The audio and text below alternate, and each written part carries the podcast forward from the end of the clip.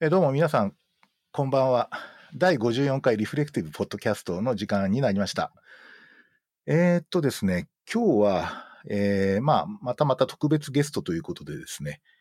えー、株式会社エンパブリック代表取締役の広石拓司さんをゲストにお迎えしております。どうも広石さん、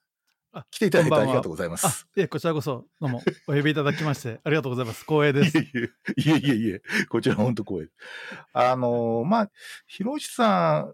と僕はですね、実ええは初めて会ってるのが2011年の11月ぐらいなんですよね。そうなんですね。すごい、そうなんだ。はいちょっと調べてみたんです、あ 実は。そうなんですね。そうなんですよ。で、その時にあの、えっと、根津のあの、えっと、根津スタジオだったかな。そうですね。。えっと、あそこですすね。あそこであの、はいコミュニティマネジメントゼミっていうのがあってですね。はい。で、それにちょっと参加させていただいて、まあ、連続夜間ゼミみたいな感じですよね。そうですね。はい。で、まあ、実は僕のところの、その、えっ、と、家庭医療のレジデントプログラムの卒業生うんの孫先生が、ええあの、すでに広石さんといろいろ、そうですね。あの関わっていらしてはい。うんはい。それで、えっと、その紹介ってことですごいお話聞いてたら面白そうなので、ちょっと勇気を出して参加したというありがとうござま。ですね。ありがとうございます。僕はあまりちゃんと先生のことをちゃんと存じず、いやいやいやいやいや すごい人だと思って。いやいやいやいや、あの、いやいや、あの、そういうのなしですか？ら大丈夫です。いや本当に はいそれって、なんかあの時って、すごくあの、もう異業、異業種っていうか、全く僕がおそらく、日常の仕事では関わらないような若い人たちが、結構来ていてうん。そうですね。まあ僕、それこそ20代そこそこぐらいの方も来てたと思うんですけど、そうですね。やっぱり2、30代の人が多かったですよね。やっぱう。り。うんん。で、なんか、結構夜遅くまでやるんですよね。結構、ね。あの、僕もはるかに最年長だったんで、いえいえ。あの、もうなんかね、10時ぐらいになると眠くなっちゃうんでですね、うとうとしてたんですけど、でもなんかすごい刺激を受けたんですけど、あはい。なんか、結構なんつうか、その、なんとなくコミュニティっていう言葉とかが、まだ、おそらく10年ぐらい前って、それほど語られてなかったような気がするんですよね。あの特に医療業界では。地域って言葉はあったんですけどそうですね。コミュニティって言葉があんまりなくて、それであの、なんかもう全然こう、なんとかな、少し違う角度とか、僕からこううん斜め上からこういろんな議論がされていて、もうすごい刺激になったんですよね。そうなんです。そうなんですよね。多分なんか若い人が多分コミュニティっていうか、まあネットコミュニティとかの方がもしかしたらあるかもしれない。 mixi とかも含めて。なんかそういうのでなんとなくコミュニティっていう言葉が慣れ始めていたんじゃないかなと思いますけどね、当時。でうん。なんか、どっちかっていうと、こう、医療系の人ってコミュニティっていうと、大体こう、自治体とかですね。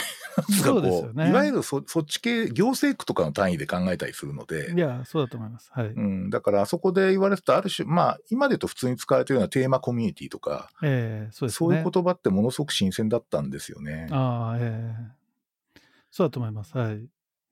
で、まあ、それでですね、まあ、その後僕、広石さんと、あの、まあ、いろんな形でか絡むっていう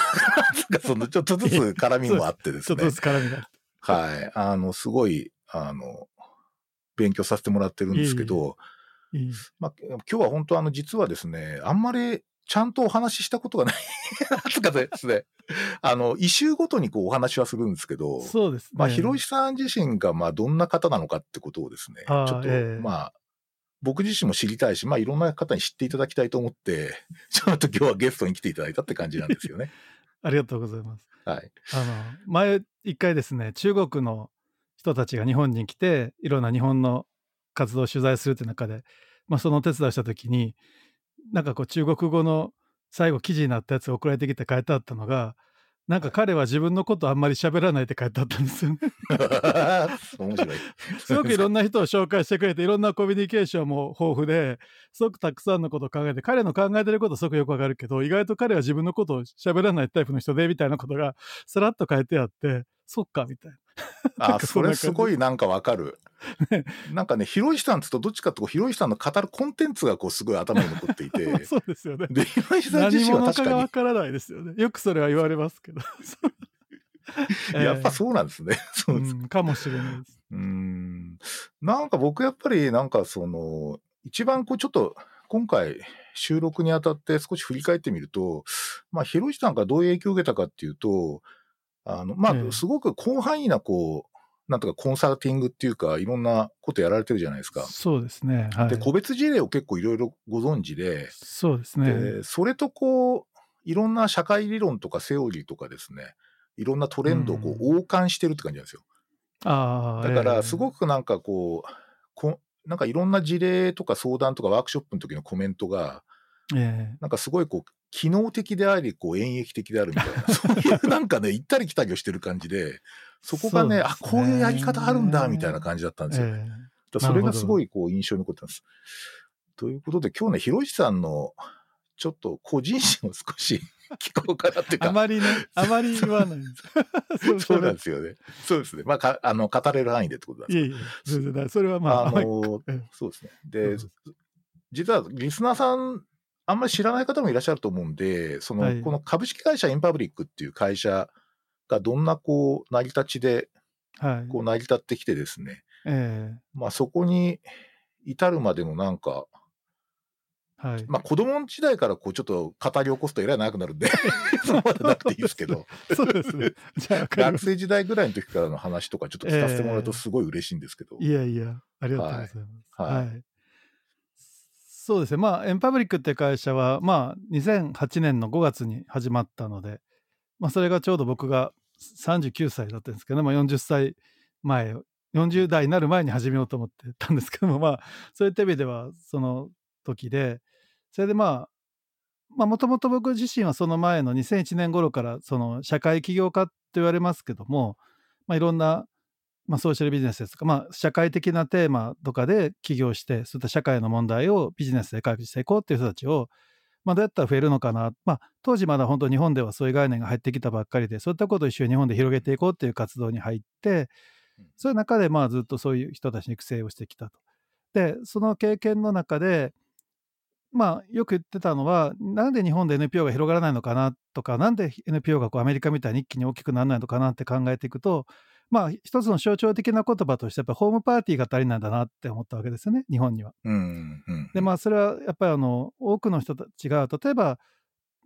それぞれの人が仕事は仕事、プライベートはプライベート、いろんなつながりを持ってるんだけども、じゃあ、例えば、例えばアメリカのホームパーティーみたいに、例えば旦那さんが銀行員で、奥さんは地域でいろんな NPO 活動だ環境のことしてて、子供は何かもっとベンチャーとかで働いてて、なんかそれぞれのネットワークがクロスするような場面ですよね。みんなこう会社員は会社員、銀行員は銀行員のコミュニティとか、まあ、取引先の話をしている。じゃあ地域で、例えばそういう政教活動とかしながら、環境問題とかについて取り組んでいる。で子供はいろんな新しい考え方とかベンチャーとか仲間ネットワークが広がっている。それがでも交わらないんですよね。で、それは例えば、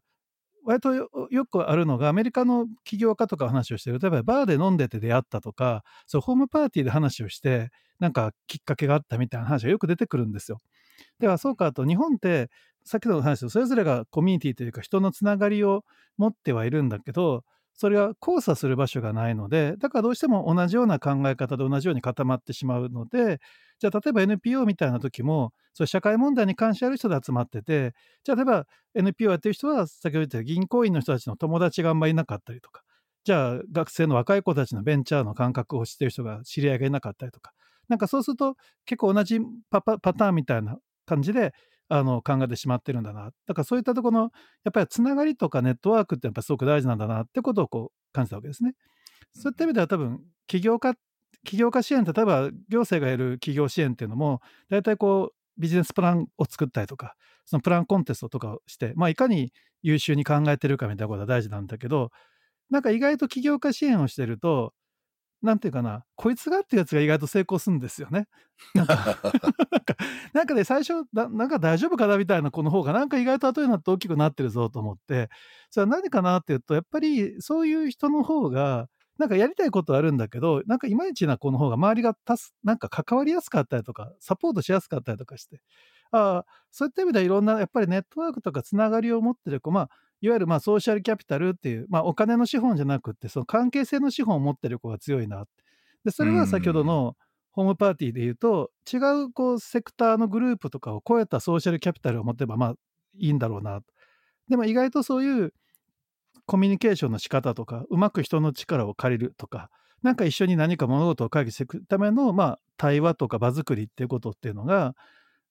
やっぱりなかなか苦手。でまあなんでって考えてみるとやっぱりなんか日本の人っていうかまあいわゆる従来のこう学校教育なとこだと自分の力で問題を解けっていうわけですよね。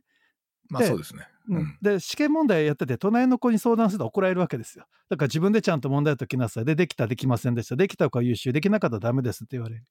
でも実は社会に出ると問題って他の人たちの力をいっぱい借りて自分一人で解くよりも一緒に解決した方がいいわけじゃないですかと。でもなんかそうやって学校でひたすら一人で解け一人で解けって言われ続けてるわけですよね。そうすると例えば子育てだってこの問題子育ての大変さは一人で解決しないといけない。じゃあ介護の大変さは一人で解決しないといけないっていうふうにこうやっぱ思っちゃうんじゃないかな。だからそういった意味では、実はそういうとこに社会のことを扱うようなテーマだとそういういろんな人たちの関わりとか協力が必要なんだけどそういったことってあんまり子供の時からまあやってなくってでもまあ日本の教育を変えるって言ったってもうすでにいっぱい大人になってる人がいるわけだからそういう人たちにとってみると、実はこう場作りってとかそういう協力を得るコミュニケーションっていうのは技術技術なんだよと。つまりこう天性とかじゃない。よく言われたのはよく人たらしとかなんか人柄みたいに言われたんだけどいやいや、そうじゃないでしょと。トレーニングプログラムがあるよと。特にアメリカとかではそういうのすごくあるよみたいなのがこう僕も気づいて、まあ、そういった意味でこう関わりとか協力を通して仕事を作りその仕事を作ることが人の関わりを作るようなそういうこう場作りとかコミュニケーションのある意味で技術をうまく体系化して広げていきたいなそれはそうすると割と普遍的なので先ほどいろんな分野のことされててっていう意味では本当に大学生のサークルもあれば今もだから地域の町内会って話もあれば、企業がどういうふうに地域と組んで SDGs に取り組むかとかもあるしまあそういった意味でこう広範ないろんなことをやってるように見えてるんですけども実はそういうまあ最近の言葉で言うと例えばエモーショナルインテリジェンスとかソーシャルインテリジェンスと言われますけどもどういうふうに人の関わりを作っていくのかっていうあたりがこう一つの普遍的な課題だなっていうことでですね、まあ、いろんな問題の現場でそういったものをどう伝え、まあ、みんなができるようになってほしいなと思ってるので、まあ、自分自身がやるということよりはもう皆さんができるような環境をどうやって作っていけるのかなってことに取り組んでるっていうなんかそういう仕事、うん、そういうことを仕事にしています。そうですね。なんかすごいなんつうかなその結構やっぱり偶然に遭遇するのって難しくなってるじゃないですか。だんだんこうなんつうか、そうだそうそうばったりを知らない人と出会ったりとか、そこでなんか、コミュニケーションが生じたりってすげえ難しくなってて、まあそういう点で意識的にそういう場作ってもらえると、まあ僕の子供ぐらいの人とマジな話ができるとかね。ああ、でもそうですよね。いやいや、場ができましたよね、確かに。うん、そうだと思う。やっぱりあの、よく仲間づくりの相談を受けるんですね。やっぱりこう社会運動をしてる人だとか、起業する人から仲間をどうやって作ったらいいんですかって言われるんだけど、まあ2つあって、1つは誰彼構わし自分の考えてることを言い続けるんだってことですよね。だから誰がどこで響くかわからないんですよ。誰彼構わず。誰彼構わずなんとなくああだこうだってなんか相手が分かってて分かってなくてもとりあえず伝えてるとあなんかそういえばその聞いた人がねその時何言ってるか分かんないなと思っててもなんか後で誰かと出会った時にそういえばなんていうかなこれってあの人が言ってたことじゃないかなっていうふうにこう気づいたりもするわけですよ。それともう一つがやっぱり自分から自分のこう考えてそうなことがこう集まってそうな場所に自分から出ていくってこともすごく大事なんですよね。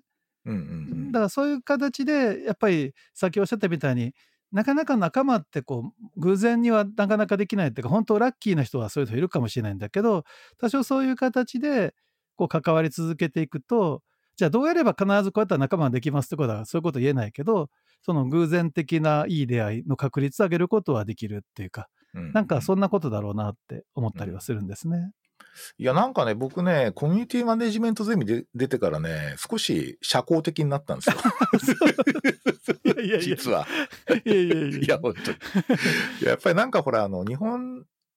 のこうずっと伝統的な教育を受けてると、最初にこう人と会った時にこう、あなたおいくつですかとか、なんか最初属性から入るじゃないですか。そう、ね、どこ、どこの、どこのクラスターにいる人なのかまず、まず名刺を渡さないといけないってみんな思ってますからね。そうですよね。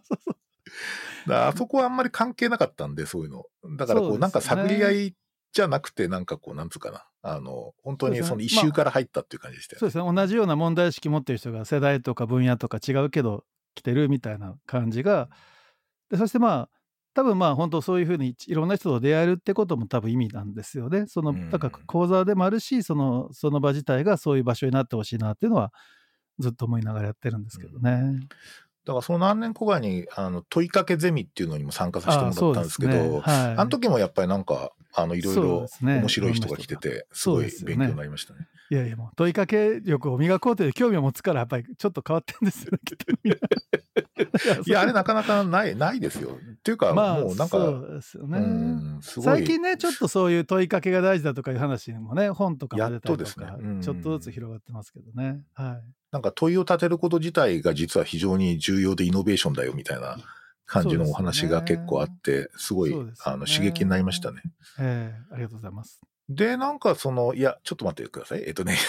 えええっとね、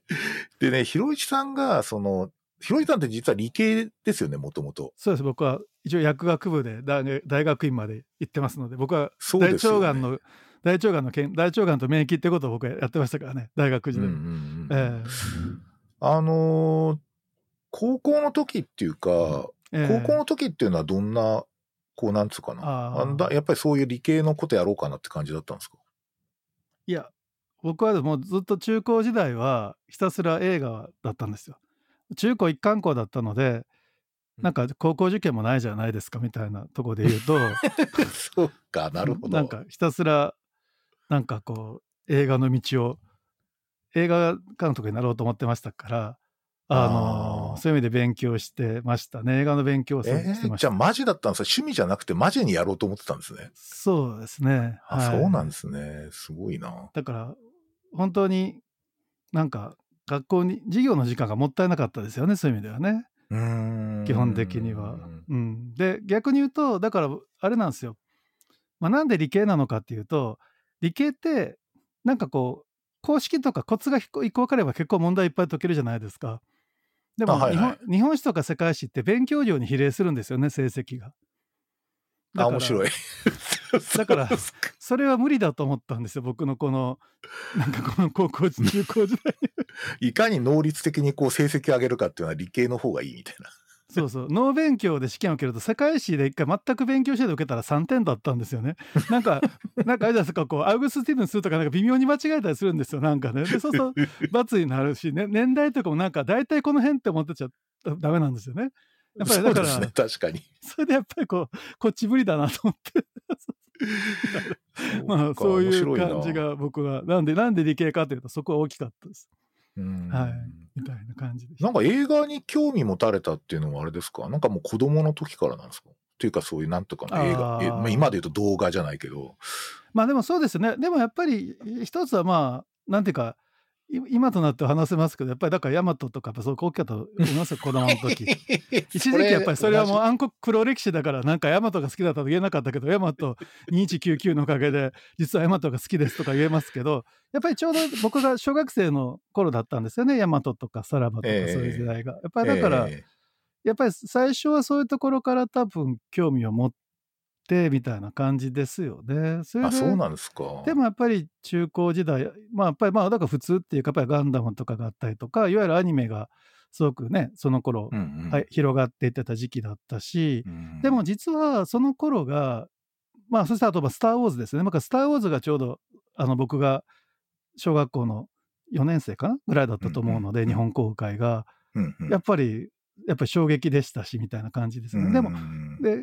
あとそういった意味ではちょうどですね僕が中高生ぐらいの時に結構ね映画後で思えば映画的にはそういう時代でだから多分僕と同じぐらいの監督とか多分多いんですが映画業界の人は細田さんとかもそうですけど、ああ、の細田守監督。えーそうですよね、うんうんうんだからああいう人たち多分同じ年ぐらいなんですよ。で多分あの頃ってちょうど中高時代が多分あの一つは角川映画がちょうど中高時代なんですよ。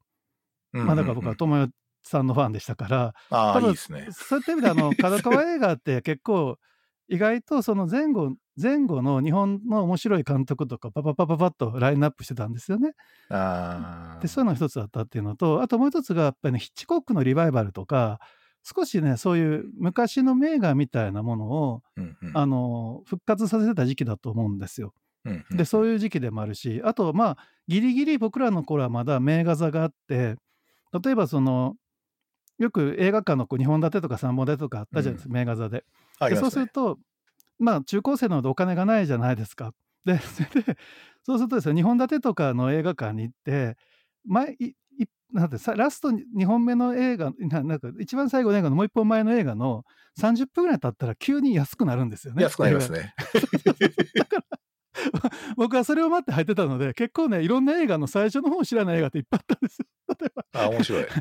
エイリアンとかも、なんかで途中からは見たんだけど、なんか最初の40分ぐらい何が起きたか全然わからなくって、映画館の前で安くなりましたと待って、それから入るみたいなことをすごいやってたんですよね。あいいですね。やっぱりそういったことをしてたりとかしてて、まあそういう意味での、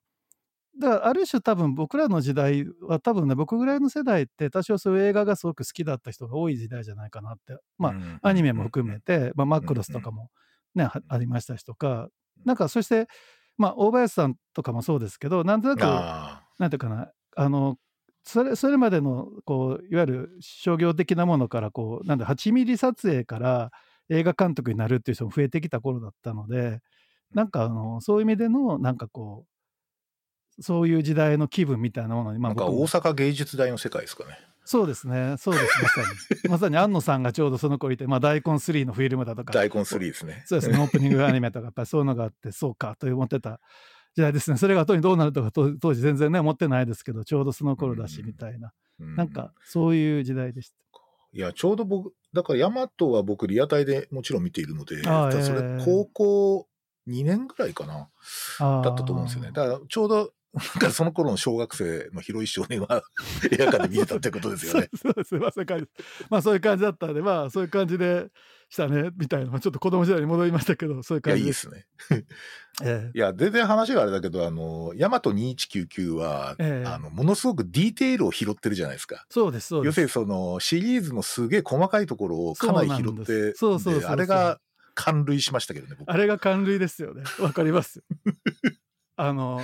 いろんな細かいとこ拾ってですあの虫の成人とか本当一切忘れられるようなねそうそうそうですね。なんかあのそういう人の話の時のちょっとアナライザーの言葉とかなんかそういうのがポッと拾ってるので多分なんかすごいます。ねそういうのが多分なんかねなんか見てた人ほど感動があるしそしてなんか好きだと言っていいんだと思い直させてくれたっていう。そうです。それが僕は一時期一番大きい。絶対言えな言えなかったです。一時期も言えなかったですから言えないですね。もう自分の中でもすごい親にも言われてなんかあんたヤマト好きやったんちゃうのとか言われるんだけど いや別にみたいななんかこう高校じゃったからなんかもうなんかあんまりそういうこと言いたくないみたいな。そうですね。うん。みたいなまあすすいませんそうか。で、まあ映画、映画せまあそうですね。少年というかの広い少年は、そそうするとまあ、ちょっと、なんていうか、まあ、能率的に成績を上げようということで、理系を受験し、理系受験に持ってったっていう、すごい面白いですけど。それで、えっ、と、あれですかね、えっと、東京大学の、えっ、と、理科、そしてまあ僕は理科2類に入ったんですね。二類ですね。ははい、はい、それでそうですね。理科2類に入って大まあ学の時もやっぱりずっと映画ですか、まあ、そういった意味ではあのー教養の頃まではすごく映画だったんですよ。まあある意味で東大も蓮見先生蓮見茂子先生がやっぱいたので蓮見茂彦の講義受けてるんですか？受けてますね。すやっぱあのごいな。あれですよ高校 高校時代にヒッチコックの蓮見さんの本が出るんですよね。あの映画術って本がありますけど多分あれがなんか僕にとってもすごいちょうどヒッチコックリバイバルがあって映画術っていう本があの、でかい分厚い本ですよね。でっかい分厚い本ですね。そうそう。ええで全ての映画に対して、まあ、トリュフォーがあのうんインタビューしてるやつですけどもなんかあれを読んだっていうのはすごく大きくって、えーああこういうことなんだみたいな。え、下手するとじゃあ表彰文化論の方に行った可能性もあるんですか、ね、いやそうですそうです。だからそれは一つの 選択肢として。まあ東大なんで後からどっちでもいけるのでって意味では、うんあ、のそうそう教育学部のあの専門の方の教育学部のね表彰文化学も、えー、じゃあ今頃シネフィルの評論家になってたかもしれない。まあ、かもしれない。かもしれない。いやいやまあ多分そうなんですよ。そういったことかもしれない。みたいなえー面白い。そうか、ええ。そ。それでまあ、実は薬学部になぜか進むわけなんですけど、ねこれはなんかあれなんですか？当時のなんかこうかお考えっていうのはあったんですか、一つはまあなんかそのまあ一応、まあ、理科2類に入って、まあ、そういう映画の講義だとか、まあ、哲学の講義だとかやりながらあの当時は三鷹オスカーとか、まあ、いろんな名画座も東京にはいっぱいあったのでそういうところにこう行っていろんなものを見て結構すごいいろんなものに出会ってまあ小津安二郎がちょうどあの頃ねやっぱ蓮見先生がすごく復活をさせたので、小津とか。まあでも小津安二郎もまあ多分僕も中学生ぐらいの時にたまたま NHK の朝テレビで晩春をやっててそれを見てすごく衝撃を受けてなんだこの映画と思ったらすごくびっくりした思い出があってあそうかあれはそういうことだったんだみたいな感じだったりとか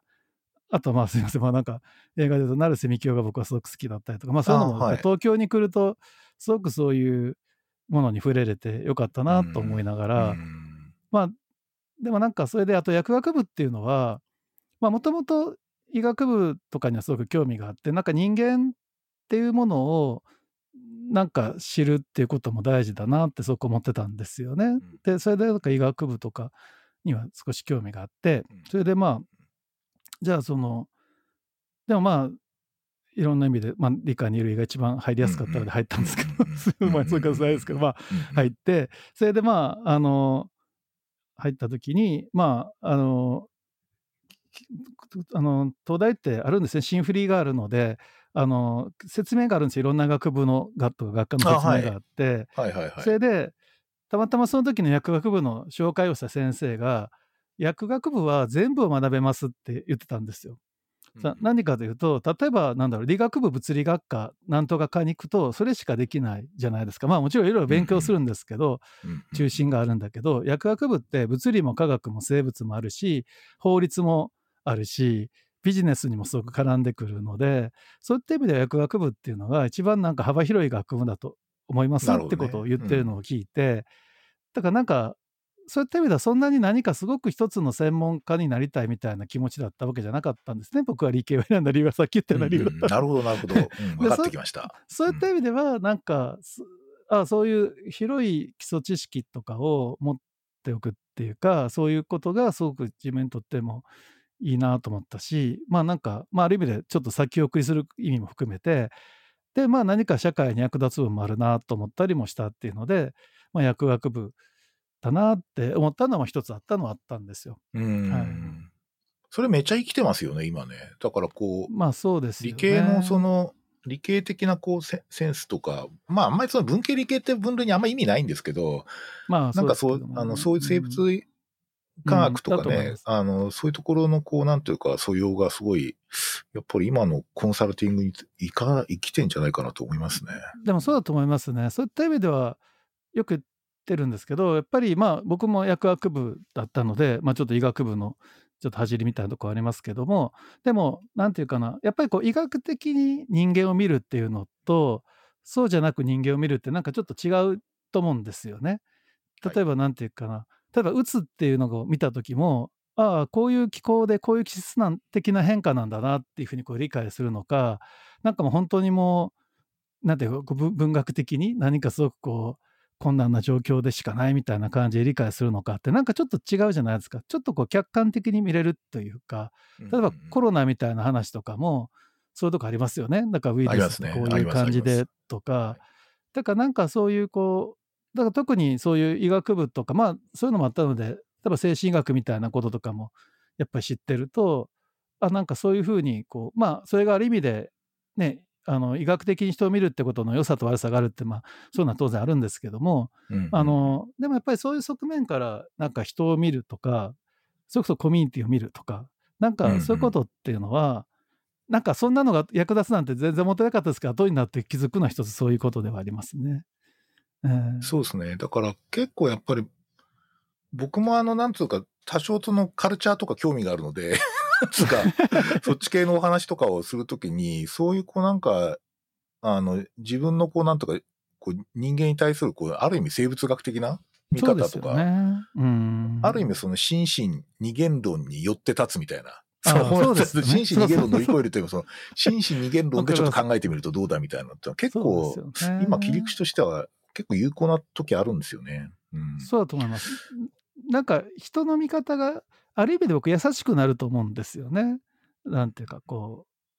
う。で逆に言うと例えばこうねなんか AI とかの限界みたいなことも、まあ、限界というか、まあ、限界もねまたどうなるか分かりませんけど少なくともまあそういうことなんだろうなみたいなイメージも持ちやすくなったりもできるのかなと思ったりはしてますけどね。はい、それって、えっと、まあ、大学院まで、修士まで出られて、でその後そっちの業界にやはり行かなかったっていう、その図が。ああそうですね。そこら辺はどうなんですか？まあ結構僕はずっと思ってて考えたんですけどもまあ僕はもともと関西だったのであのでもみんな友達は京大に行ったんですね。あの高校時代の一緒に映画やってた友達が、それで僕だけ東大に来ちゃったんでたまたまたまなんかいろんな事情で。それであのそうするとまあちょっと仲間がいなくてでもなんか東京に来ていろんなこうえ映画っていうことで、まあ、だから自分自身としてはそうやって見たりとか勉強したりとかしてたんですけどもなかなかなんかねいい仲間に出会えなかったっていうのがすごくあったんですよ僕的には。うなんか、うん、なんかまあ当時ね今よりもっとこう硬かったりちょっとシャイだったりよりシャイだったりしたのかなとかなんか視野も狭かったかなと思ったりはしますけども、やっぱりなんか当時って映画って逆に言うとそういうまあ特にこう初見先生とかの周りにいるとなんかとってもいろんな例えばイラン映画とかなんかいろんなこうあれじゃないですか難しい映画というかなんかまあ あのいわゆる、いわゆるこうどうだ、俺はこれを見たぞみたいな。シネフィル的なそうそうそうそういうのが でまあ一つの例で言うと例えばその蓮見先生の授業ってこういろんな多分ねヒッチコックの映画を見てこう分析したりとかなんかそういうのをいろいろやったりとかするんですね。こうでそれでまあ大体こう休み明けの時にこう大体先生があのこの夏休み見て何度どの映画が良かったですか？とかなんかそういう質問されるんですよ。でみんなが順番にうん。あの映画だとかなるほどそうですね。とか、えー、なんか怖いな、それ答えるの。夏見茂彦の前で。いやそうそう。なんかみんなとみんな気楽にいろいろ言うんですけども。まあでもやっぱりなんかみんなやっぱりそういうゼミ取っててる子なのでやっぱり割とみんなそういう映画見てるんですよ。さっき言ったように割とちょっとうんうんう渋めの。いわゆる渋めの映画が好きで、うんでまあたまたま僕はなどっち1年生か2年生か忘れましたけどその時に「いや僕はこう魔女の宅急便です」って言ったわけですよね。そうそしたら「なるほど宮崎駿ですね」とかいう感じでこうなんかあの蓮見先生が言って「なるほど」って「じゃああなたは宮崎駿の作品の何が好きなんですか?」みたいな感じで聞かれて「トトロです」みたいな感じで僕が言って「隣のトトロは素晴らしいと思います」みたいな。だからああなるほど私も大好きですねとか言ってじゃあこの みで皆さんどうですか？って言ってその時まあ30人かな40人ぐらいクラスがいたんですけどじゃあ皆さんあのこの中で「隣のトトロ」とかご覧になった人いますか？ってこう先生が聞いたら誰も手を挙げなかったんですよ。でそれは僕にとっては衝撃で。でも今となってはトトロってなんかみんなが知ってる映画みたいですけどだってあれ興行収入すごい低いですよね。ホタルの墓とセットでそうですね5億円ぐらいな感じだと思うのでほぼほぼ誰も知らない映画ですよね。なんていうかうなん当時は全然ヒットしてなかったですね。全然ヒットしてないですよね。その後、育児グッズになったんですよ、あれ。育児グッズになってものすごく売れたんですよ。そうですよね。いややっぱりだから当時やっぱりそのトトロのやっぱあの空気感の描き方とかやっぱりなんかすごく僕はあの夏の終わりの夕方からね夜になってかけてあのめいちゃんを探してる間にだんだん夕方から日が落ちていってっていう感じのあの空気うん。をどう描くかっていうことがあの映画のねダイナミックだと僕は思ってますけども。なんかああいうところとかなかなかそういうこととかだだからある意味でそういう意味ではまあさっきの話はちょっと象徴的なんですけどなんか僕はそういうなんかやっぱりこういわゆる商業映画とか、まあ、自分が育ててくれたものがそういう商業映画だったしエンタメ的なものでもあったのでなんかそういうものの中に芸術性とかこう社会性だとかそういうものがこう統合できるような作品がやっぱりなんか、まあ、見たいし作りたいなと思ったんですよ。なんなんていうかなこう悲劇的なものを悲劇的に描くとかってなんかちょっとかっこ悪いじゃないですかなんか社会の醜さは社会が醜いんですよって描いちゃうとすごくなんかかっこ悪いんじゃないかなみたいな気持ちがあってなんかこうそういうふうに思ってたんですけどなんかねそういう話ができる人となかなか出会えなかったんですねぼ僕的には。まあうんそれこそさっきのもっと自分から働きかけたりとか発信とか当時でもあんまりブログとかそういうのはあんまりなかったんで、はいはいはい。まあ今だったらねもっとそういうのを自分でブログとか書いてると出会ったりとかするのかなと。だから今の世代はそういう意味でいいなと思いますけどなかなか出会えなかったんですよ。でそれでまああとはこう商業的な映画っていうと当時やっぱ一番日本映画はそこなんですね。角川映画もちょっと終わっちゃっってみたいな感じで、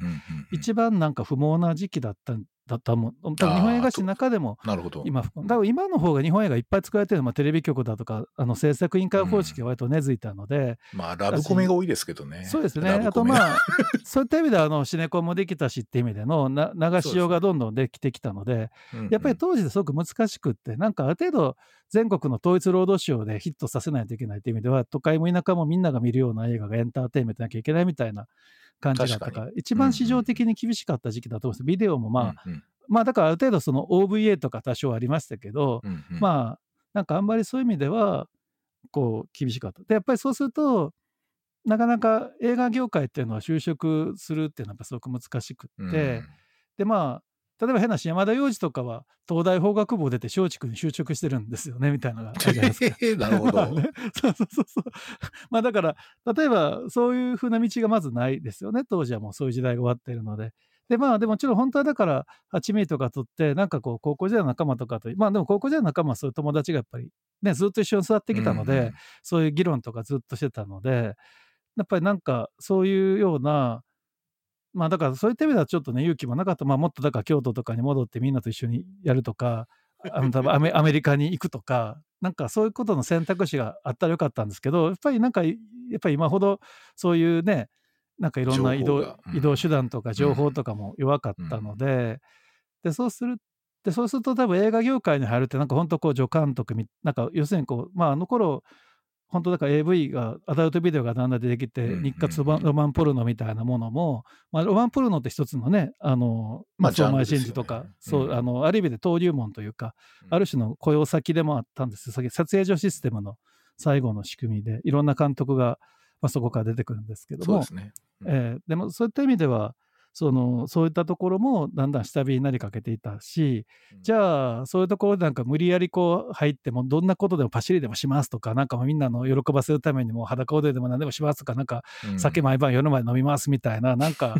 なんかでそういうのもなんかかっこ悪いじゃないかってそこ思ったんですよね。なんか、うん。なんか自分の持ってる映画は違うんだよなって思った時に、うんうんうんまあでも逆にそこの時にもそれしかないだからそこはだから甘さですねと思いますけども なんかいやそう映画しかなかったらそっち行けたんでしょうけどまあなんかそなんかそういうそこまでずっと考えてやってきたんですけども、うんうんなんかこうす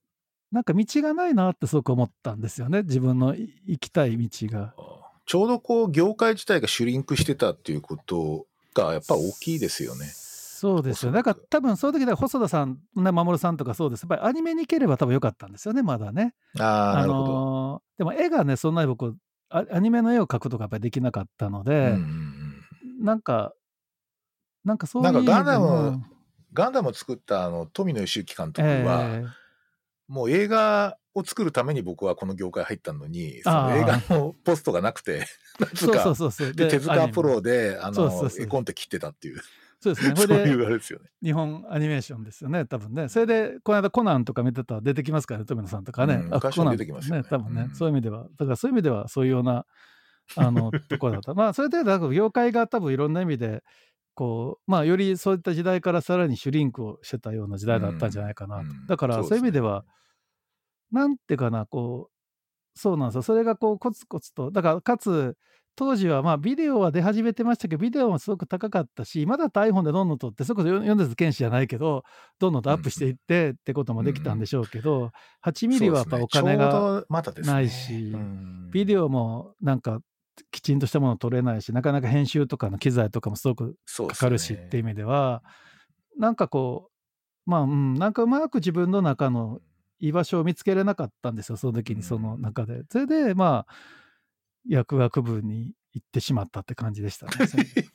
でもなんか今はほらネットフリックスとかがあるし、それこそ動画もいくらでももうなんかねかなりな高画質のやつをね、どんどん上げられるしっていう。ね。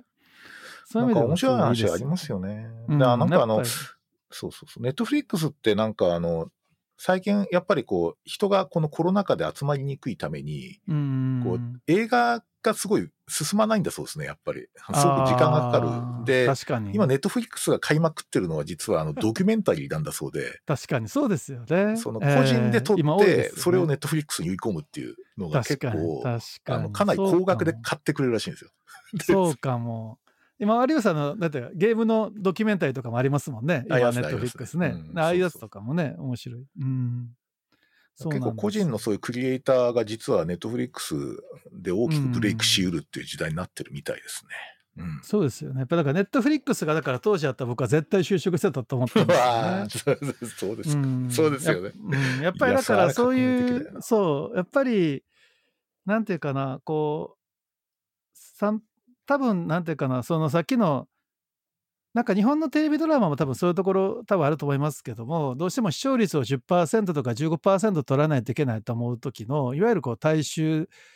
うん。的なものってあるじゃないですか。でもなんうんか、もっとなんか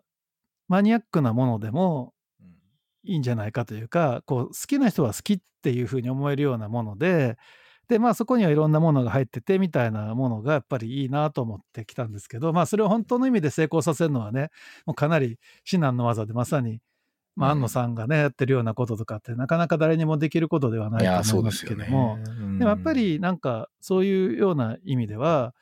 だからネットフリックスを僕本当に出て最初あんまりね出てたけどあんまり見てなくってでもなんか、まあ、僕はどうしても「スター・トレック・ディスカバリー」を見ようと思って最初入ったんですけど。あ、いいです ね。まあそういった意味ではまあそれを見た時にそうかとだからいわゆる日本で「スター・トレック」ってやっぱ市場にならないわけですよ基本的にはね。まあもちろんなんかいろんな細いマーケットはずっとあり続けましたけどでもそうかとだから「スター・トレック・ディスカバリー」でいいんだみたいな感じですよ。だからうんうん3%しか取れないかもしれないけどみんなが一生懸命それを見る人がいるんだったらあのいいんだっていう市場を開くことができたと思ったんですよ。でそこからある意味でこうねこうひまた違う知らない人が出会っていくだとかでも昔のレンタルビデオだったら本当にレンタルビデオのし見た人しか見れなくてまあでもそこからじわじわと口コミとかがあったとしてもやっぱりなんかネットフリックスでパラパラ見てる間に出てきたりとかなんかそういう形の出会いが広がっていくとかなんかそういう意味でのそうそうこういうプラットフォームみたいなまあ当時はそんな概念ないんだけどもこういうことしたかったんだよなっていうのがすごい思ったことであったんですけどね、うんうん僕的に。いやーなんかちょっとコンテンツについていろいろ語り合いたくなりましたが、僕もあの、スタートレックディスカバリーめちゃ好きなんですよ。あ、そうですか、好きです。で、僕あれ、あの中にゲイのカップルが出てくるでしょ。あ、そうですよね。はいはい、はい。もうあれ、僕泣きましたもん。感動して。いい話です。ものすごいいい話で。いい話ですよね。うん、結構ネットフリックスで僕ね、LGBTQ とか結構勉強した感じがあるんですよね。あでもそれありますよね。そう、だか。ら、なんかね、うん多分なんか、そういったものを、まあ、扱えるんですよね。そういった意味では、その、ストーリーテリングの意味っていうのが、まあ、そのデザイン思考の中でも言われていて、うんやっぱだからスストーリー化することである意味でそのいろんな社会の問題を扱えるようになるっていうのはやっぱあるんですよね。でそれは多分例えばそれこそあのスター・トレック・ネクスト・ジェネレーションウーピー・ゴールドバーグがねゴールバーゴールドバーグが出てましたけど、うんうんガイナン、あれもやっぱり彼女は子供の時にあのウフーラがあの通信士黒人の人がああいう大きな宇宙船の通信士っていう主要な役割になってるって子供の時見てそれが彼女の人生を変えたんですよね。いや、いい話ですね。ね、だから彼女はハリウッドスターになった後にほとんどもう最低賃金で「スター・トレック」だけは出たいって言って出て出たと。うん、やっぱりだからその当時やっぱり「スター・トレック」ってそういう意味がありますよね。ロシア人がいたりとかアジア人がいたりとかやっぱりそういうまあ黒人だとかダイバーシティで異星人っていうものがあってとか、まあ、そういうようなあのある意味でそういったものとかも含めてあるし、まあ、いろんな本当社会の中で言われてる自由の問題だとかそういういろんな問題は使えてたんですよね。やっぱりだからそれこそ本当スター・トレックが最初だったからそういうことできるじゃんみたいな気持ちが僕の中に多分あったんだとすごく思います。うん、なんかあの、えっと、僕、すごい、その、蓮見さんとかって僕がちょうど、大学生の時に、まあ、ちょうどニューアカデミズム、ニューアカデミックの、ニューアカデミック、あ、なんだっけな、ニューアカか。そうですよニューアあれがあっ。て、やっぱり、まあ、僕、結構読んだんですけど、ええやっぱりなんか、あの、当時はやっぱりこう、なんか作品自体の構造を分析するっていうか、あそうそうそうそうそう。なんですか、割と外部への水路をむしろ遮断してる感じで、その、なんつうか、その、で、それが結構やっぱりちょっと逆に新鮮だったんですけど、つまりなんつうかな、あの、この映画のテーマってこれでこのテーマ重要だよねみたいな話が大体多いじゃないですか。だけどそうじゃなかったんで、すごい、まあ、表層非表宣言とか、なんか書いてましたけど、なんかああいうのを含めて、なんかむしろこう、作品自体にこう、まなざしを向けるみたいなことがあったんですけど、広瀬さんの今の話聞いてると、やっぱりなんか社会的な水路とか、その、この作品が生まれたこう、なんていうか、構造的な、ね、背景とかね。そうですね。そうですね。はいはい。それにすごい関心が向いてるって感じがして、ね、まあ、いわゆるなんつうかな、あの、うん、フェティシズム的なマニアじゃないなっていう感じがすごいして。まあ、それが今のそ、それが弱さでもありますね。そうですか。いやいや。なんかね、それがすごい今の仕事となんかね、つながってるような気がしたんですよ、ね、まあ、そういう側面がだから、うん、強くなっちゃってましたよね。本当はね、だからさっき言ったように、やっぱりこう、振り返った時のね、光と髪の毛の感じとか、多分そういうのがすごく大事なことだと思うんですけども、うんうん、なんかこう、まあ両方ですまあ今の仕事っていうのはよりだからそっち側の仕事の側面がやっぱりすごく強調されたなっていう。うん、強調されたというか、まあ、自分の中で多分そこは一つ合ってたんでしょうね。自分のなんか、うん、なんかいろんなものが。うん、と思います。なんかそれこそあの、なんつうか、路上演劇じゃないけど、実際にこう、えー、例えば NPO、なんかスタートアップとか、その、ソーシャルアントレプレナーシップとかって、なんかある意味こうすげえストーリー的なところもあるし、えー、そうなんですよね。そういう感じがしますので、なんか繋がってる気がしますけどね。でも、それはね、本当ね、40代ぐらいになって、あ、なんか人生意味があったんだみたいなことだからとか、多分なんかなんで社会起業家なのかなって思った時に、まあもちろんその、まあ、いろんなその後はその後ストーリーがもうちょっとあってそこにも行く行くんですけども、うん、あでもやっぱりずっとさっきのエンターテインメントとか商業性みたいなものと芸術性とかみたいなものと作品あ社会性っていうものとかはなんか全部両立できるはずだっていう思いが自分の中でずっと多分あったんですよね。というのはああそういうことだったのかってなんかね434ぐらいの時気づいたんですけどね自分的に。うんだなと思いました。で、すみません。ちょっと話を元に 戻します。すみません。なんかこういう話なんかそれで、その、えー、卒業した後に、なんか、あれですか？そああ。の大学院卒業した後っていうのはそれでそうですね。大学院の、まあ、博士課程に行こうかなと思ってたんですけども、まあなんかいろいろ研究がうまくいっていかなかったりとかあったりとかする中でまあなんかこうやっぱりさっきのこうなんか狭い世界ね、やっぱりだんだんこうね役枠は広いはずなんだけどどんどんと狭くなるわけですよ。ひたすらこう、専門になり大学になりっていう中では。そうですね。でそうですね。上に行けば行くほど、ね、上に行けば行くほどですよね、うん、ででもなんかあとその時にまあもう一つ思ったのは別にそんなにだから僕先ほど言ったみたいにまあなんとなく社会とかには興味が、まあ、映画とか通してあったのかもしれませんけどめっちゃ社会運動してるとかなんかもう子供の時からボランティアしてましたみたいな性格でも全然ないというかむしろこうオタクな道を歩んでたのであの好きなことやってたんですけどもまあでも何て言うかなこう大学院とかで研究してるとまあまあ東大の薬学部だったので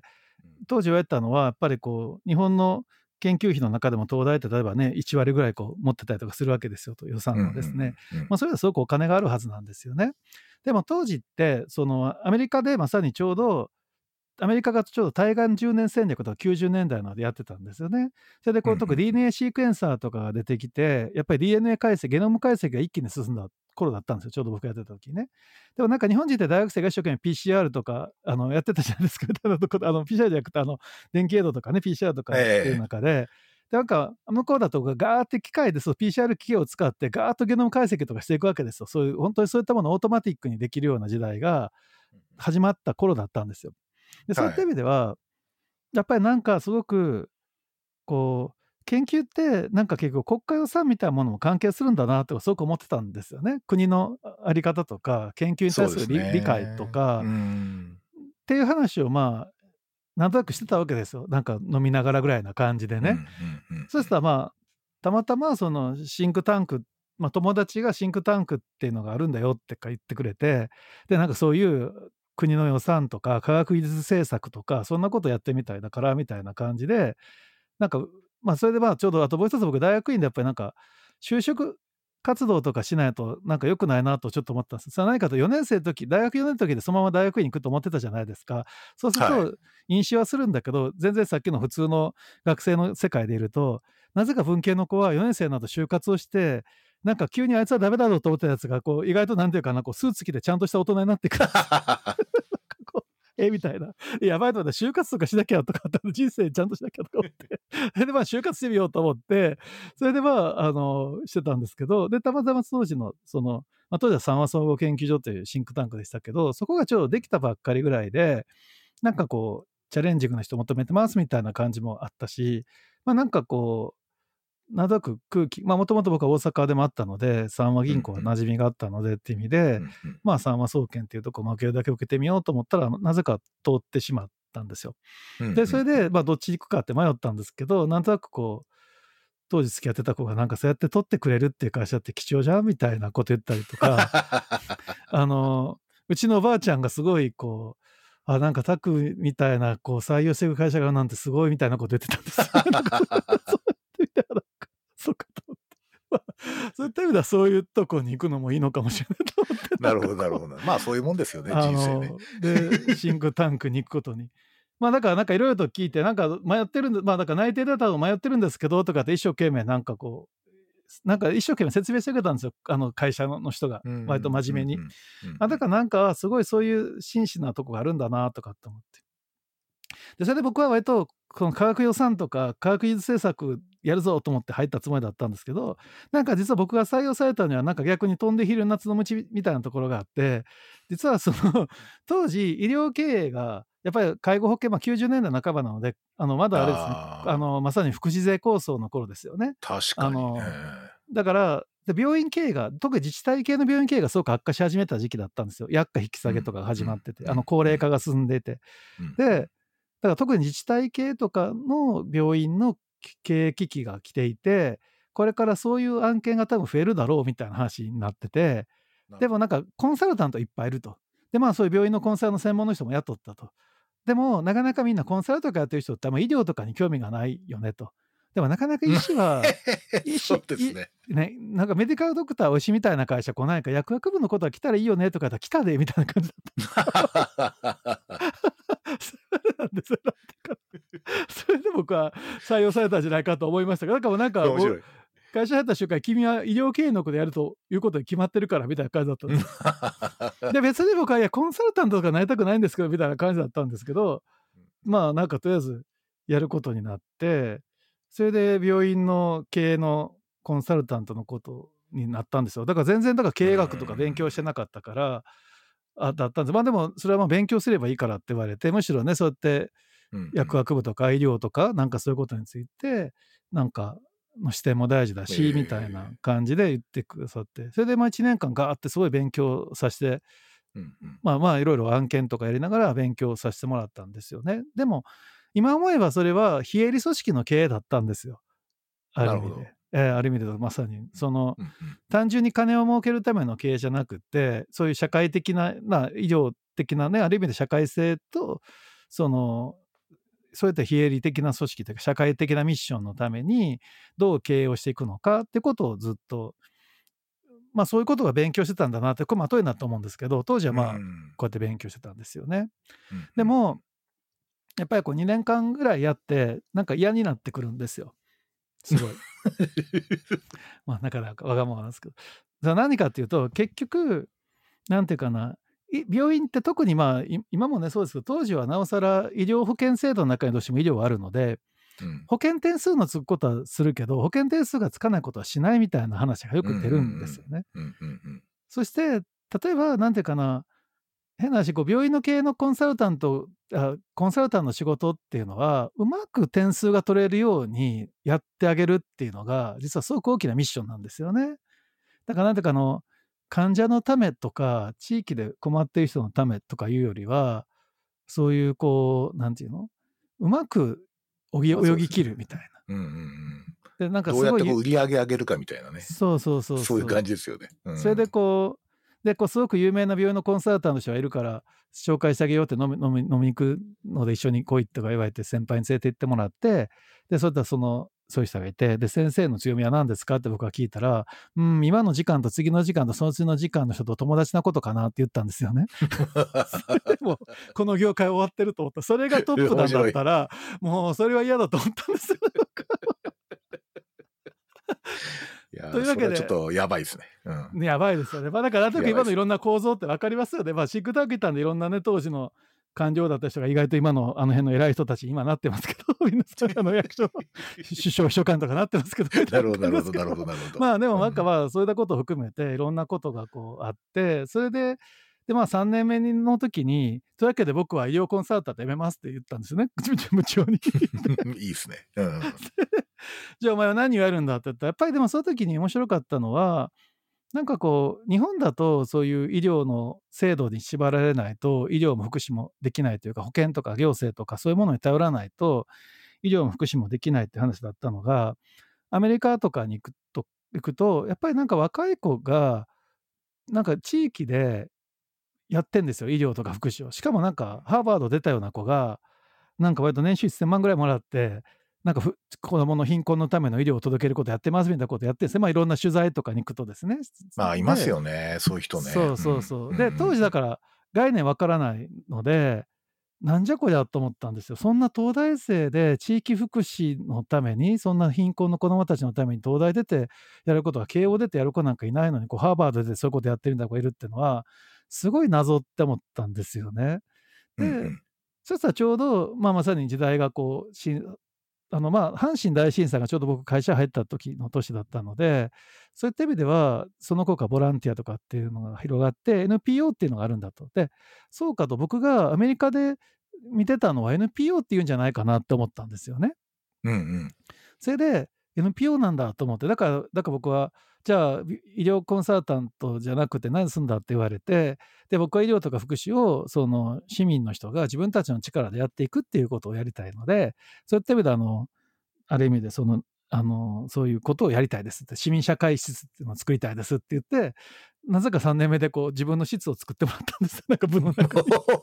そうなんですか。部屋ができた。部屋ができた。でまあそこでなんか人以上人をなんか読んで読んでどんどん中も入れてええー、面白い。まあ思えば偉かったなと思って僕なんか本当人々の偉さによって大人たちの大人によ偉さによって僕生き延びさせてもらっててこの年になるとすごく思うんですけど、うん、でもなんかそういうふうになってそれでこう市民社会の研究とかをし始めてで改めてそうアメリカの NPO とかをこう調べに行くとかヨーロッパの政策を調べに行くとかなんかそんなことをしてたんですよ。うそうすると今度は今度またそれをやってるとまたね、孤立するんですよね、会長にね、と思って。それで、こう、NPO のこう業界があって、だから当時 NPO の本当始めた頃の、やっぱり黎明期の人とか、やっぱりその子たくさんやっぱりいて、NPO センター設立とかなんか、はい、そういうことやってた人たちも、まあ知り合いとかだったので、まあそういうことでやってたんですけど、やっぱり僕がアメリカに行けば、なんかこうそうやってハーバード出た子が1000万とかもらったりとかしながらこう福祉のことやってるしそうやって NPO ってそういうことだと思うんだよねって言ったらまあそれアメリカの話だからねってみんなが言うんですよね。いや日本は違うし。まあありがちだなそれ。うん、うんでこうなんかいや日本はちゃんとボランティアでこうやって真面目にこうやってコツコツと地域のばちゃんたちがやってんですよみたいなことをずっと言われるじゃないですか。だからそういう感じで、うん、いやそれはそれで大事なことなんだけどいや、なんかそういうんじゃなくってさ、ってすごく思ったんか、当時すごくボケてた年収800万ぐらい、1000万って言わないから、もし年収800万ぐらいもらえるようになったら NPO のリーダーをやると、多分優秀な人たちがみんな NPO の側に来るんじゃないかっていう話をすごいしてたんですよ。うん。うん。例えば、今だと余計そうですね。まあそうそう、だから東大と か慶応とか出た子とかも、そういう、なんていうかな、800万ぐらいもらえるっていうことが、30歳でもし800万とかもらえたら、あの、絶対 NPO のリーダーになると思うよなと思うんですみたいなこと言ってたんだけど、この話が全く噛み合わなかったんですよね。まあ、あまあ、夢見てますね、みたいな、まあ、ずっとそういうふうに言われ続ける人生なんですけど、僕は割と。当時もそうだったんです。で、それでなんかこう一方なんかこういう話でいいですか？大丈夫ですか？いや大丈夫ですちょっと今ふっと我に返りましたけど いやいいですいいです。あの面白いですすごい。ぜひぜひ。それであの孤独孤独というかまあなんかまあ、あまりそれも気にしないでそういうふうにやってたんですよ、僕は僕でね。で、まあでもなんか逆に企業の案件とかで、こう、そういう地域ともっと絡みたいみたいな案件とかだとか、まあいろんな企画書を書いていろんな企業に持っていっては、なんか難しいですねって言われ続けて、まあ、当時やっぱりそういうちょっと有名なシンクタンクであったので、話は聞いてくれるんですよ。あの、いろんな企業の人が。あと、まあ、部長とか、すごく応援してくれて、なんか若い子が面白いこと考えてるんでって紹介されるんだけど、会長に全部落ち、だからその当時にありとあらゆる業界の企画書を書いたのも実は後になって生きるんですよ。あの、なんでその業界が、こう、その業界にとってみたらどうやったらこう市民社会の支援できるかみたいなことを考えたっていうのは良かったんですね。で、そういったことをずっとやってたんですけど、ちょうどだから2001年に、まあその、ある時ですね、会社に行くとですね、同同僚の女の子が僕のところにかけてくるわけですね。それで、あの、ねえねえ、ひろし君ってわけね。で、あの、あなたと全く同じことを喋ってる人がいるのよって言ったんですよ。いいですねで。それで続けて言ってたのが、悪いけど私あなた孤独に死ぬと思ってたのよねってわけ。ひろし君っていいこと言ってるけど、きっと誰にも分かってもらえなくって孤独に死ぬんじゃないかなと思ったんだけど、そうじゃないのよ。あなたと同じことを喋る人がいるのよって。いや、いい話ですね。いい話です。いい話ですね。まあ、彼女は今でもなんかそういう自慢にしてるとか言ってましたけど、なんかとか言ってました。まあ、それでですね、なんかあの、まあ、それで誰って言ったら、その、あの宮城春夫っていうのよって言って、その、まあ、エティックっていう団体がありますけど、うんそのエティックの宮城さんっていう人で、で、あなたたち会うべきよって言われて、まあ、まあ、いろいろあったんですけども、それでまあ宮城さんと出会って、で、ちょうど宮城さんはそういうエティックっていう団体はもともと早稲田大学の起業家研究会で、いろんなこう起業家の支援を学生とか、やっぱり当時徐々に起業家する人が増えてきて、例えばじゃあ本当堀江さんとか三木谷さんとか、特に楽天の立ち上げとかもそういう手伝ってたんですね。学生の力で応援しようみたいな。で、なんか、そういったことをやってたところから、でも結局、こう、起業家って2種類いて、こう、金儲けのためだけに起業する人と、なんか自分の実現したいことがあって、うんこう苦労してでもそっちをなんとか乗り越えていくために新しいものを作ろうという人がいて、で、もともとその金儲けのために起業家を支援したいわけじゃないっていうふうに思ってたので、うんうん。彼らも、そういった意味では、後者の人たちが応援したいと思ってた時に、あ、社会起業家って言葉がアメリカであるんだっていうふうにこう、彼らは知るんですね。うんうんそれで、僕はだからずっとさっき言った医療とか福祉で年収800万とかもらえて地域に根付いてってことができればいいなっていう話をしてたら、で、まあ、それでこう、で、宮城さんと出会って、まあ、そういう話をして、やっぱもうなんか30分だけ会おうと思ったら、もう一気にその5時間ぐらい話して、もうなんか親友みたいな感じで、で、その中やっぱ広石さんが考えてるのは社会起業家って言うんですよって言われたんですよね。それで、そうかと。社会起業家って言葉があるんだみたいな感じで、それでこう、まだそういうことを調べ始めると、まあ、例えば一つすごく大きかったのは、こうブロブリーバイボーって、あの、よく僕も紹介してるんですけど、イギリスのやっぱり貧困の地域はいで、はい。住民たちはお金とか力を持ち寄って一緒に事業を作るっていう形の、そういったものに出会ったのが僕にとっては一つトピックだったんですけども、うんうんうん。ああ、そうか、こういうことじゃんって思ったんですよね。うんそれで、ちょっとずつエティックに行き始め、最初はこう、ボランティアで時々行ってたんですけど、だんだんとこう、部長からお前はどっちの人間だと言われて、お前は向こうにいる時間長くないかとか言われ続け、それでまあちょっと、まあ、まあ休職しますって休職して2年間いて、でもなんか、なかなかもう帰るタイミングも、エティックの側が忙しくなったら、そのエティックにいてみたいな感じになったっていうのが、まあちょうど。それ何年ぐらいですか ?2000、2001年に出会って、本格的に関わるのは2004、あー4、5、6、そうなんかその会社始めるだから、4年から2008年ぐらいまで、7年から4、5、6、3、4、5、6、7ぐらいの年が一番。なんですね。エティックをやってた時期でしたね。で、それでまあ、その中で、まあちょうど、なんか、ひろしさんは起業しないんですかって言われて、そっかと思って、まあ、とかいろんな、まあ、そこはそこで話せばいろんな面白い話はあるんですけども、みたいなことがあって、まあ、ちょっとエンパブリックっていう会社を始めようかなって思ったっていうのうんが、そういう流れで。いいや、ありがとうう。ございます。めっちゃ面白いですね。そっか。でもなんか今お話伺ってると結構一貫してる気がしますけどね。ね、今思えばそうですよね。だから、ねえなんか自分的なこう流れ流れって、でも本当に、なんかまあある意味で、逆に多分今僕がこういうことやってるのも、多分なんか、ひ人に出会わせてもらってると思うんですよ。なんていうか、うんあんまり自分の道であんまり開いてこなくて、だから自分の道で行こうとした映画の道は途絶えてしまって、袋小路にてしまって、そうやっていく中で、なんか流れ流れて人と出会いで言ってて、それ散ってみて出会ってみて、あ、そういうことじゃん、そういうことじゃんみたいな感じで、今に至るっていう感じはすごいしてますけどね。なんかでも結構つながりますよね。僕も結局小学生の頃ってもうひたすら漫画家になりたくて、ああ、ええあの、ずっとこう、少年マガジンを、に、こう、トレースペーパーをかぶせて上からなぞるとコピーできるんですけど、そうですよね、それを閉じて持ってました。いや、いいですね。いいですね。なんかコピー機とかないですからね。いやいや、わかります。そうですよね。なんか、だけどそれはなんかやっぱりそれこそ現実的な、こう、家族のうん様々なプレッシャーとかでい、やいや、そうわかります。僕もそれ、やっぱそれも、それも思いましたもん。やっぱりいろんな家族のことも、やっぱり家族が、なんか、うんなんかい、うんあんま嫌が嫌がるっていうかね、やっぱりなんかそういうのもありましたよ。だから東大行った理由とかも、なんか本当はだから、ね、大阪芸大とか行きたかったとかもありましたけど、なんとなくまあ、行った親が安心するのかなと思って、行ったなんかそういうとこありましたからね、逆に。そうですね。ええわかりたますだまあなんか今やっぱり結構、今読書会とかちょっと、今この、こええの状況下でズームとかでちょっとやってるんですけど、まあ漫画とかやっぱりね、すごい今素晴らしい、なんていうか、メディアになってて、本当あの、いろんなことか、もうすこれほどなんか多様性のある領域ないっていうぐらいもうありとあらゆる ジャンルのものがあるので漫画には。だからすごい面白いですよね。うん。だからなんか、50年ぐらい経って繋がったなみたいな感じがあ すごいあしてるんですけどね。もそうですよね。いや、よくわかります。そうだと思います。あるいは日本は漫画は産業として成立させたんですよね。で、うんうんアニメは産業として成立できなかった、失敗したので完全に。うん、それがすごい残念なとこだと僕はうんうんそう思ってはいるんですけどね、本当に。そうですね。うん、まあ、だから、今もネットフリックスが、こう、出資しすると監督はすごい喜ぶみたいなまあでもそ感じで。ネットフリックスオリジナナルアニメとか出てますけど、まあなんか、そうそうそうそうそう。多分なかそうななかってまあそれだから。そうう、ん逆にだから、そういう形で、だから、ネットフリックスとかがやっぱりマーケットを作ってくれてて、やっぱりでも、うん、そこはすごく、なんか思うところでありますね、僕的に。うん またいつかその話。はい。そうですね。で、そうですね。まあ、あの、結構ね、ちょっと今度、あの、近いうち第2部やろうかと思ってるんですけど、ちょっとこれだけ今日ね、僕がこう引っかかるコンテンツがすげえたくさん出てきたんで、ええちょっとコンテンツ話をちょっとしたいなと思って。コンテンツ話はしたいです したいので、ちょっと、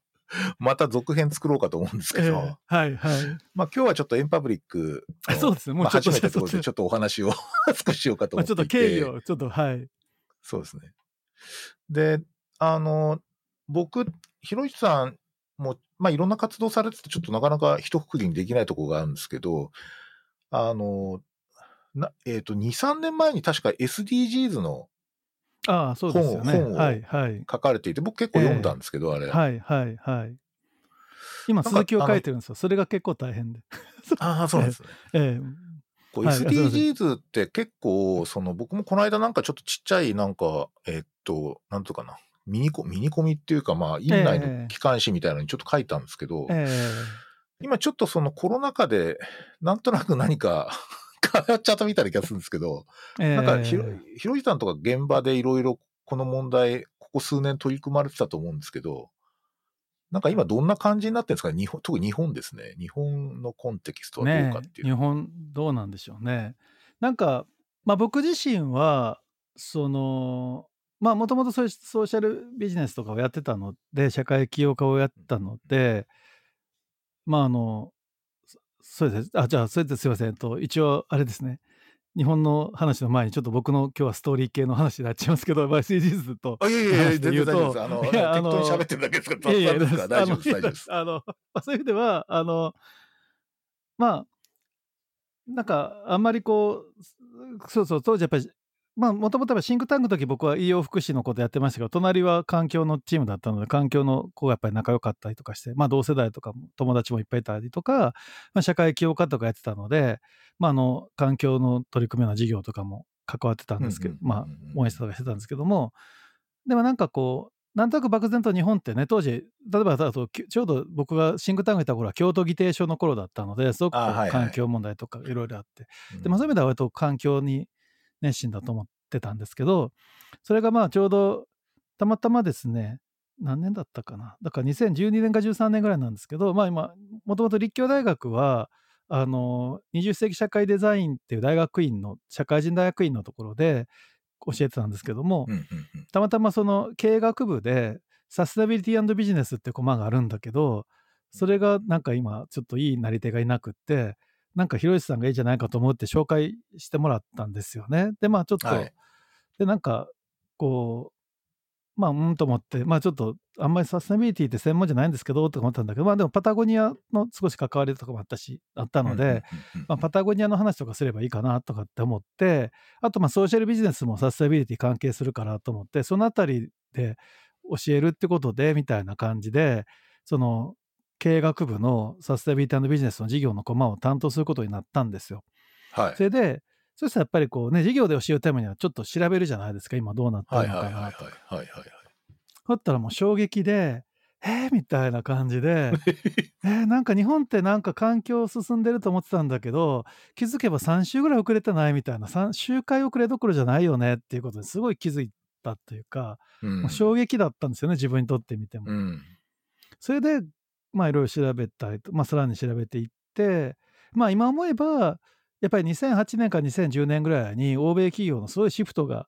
ぱりあって、で逆に言うと SDGs って2013年ぐらいからこう MDGs の後継目標として議論がされていたので、もしも僕が思うのは SDGs が2010年からの目標だったら、こんなにビジネスビジネスに多分ならなかったと思うんですよ。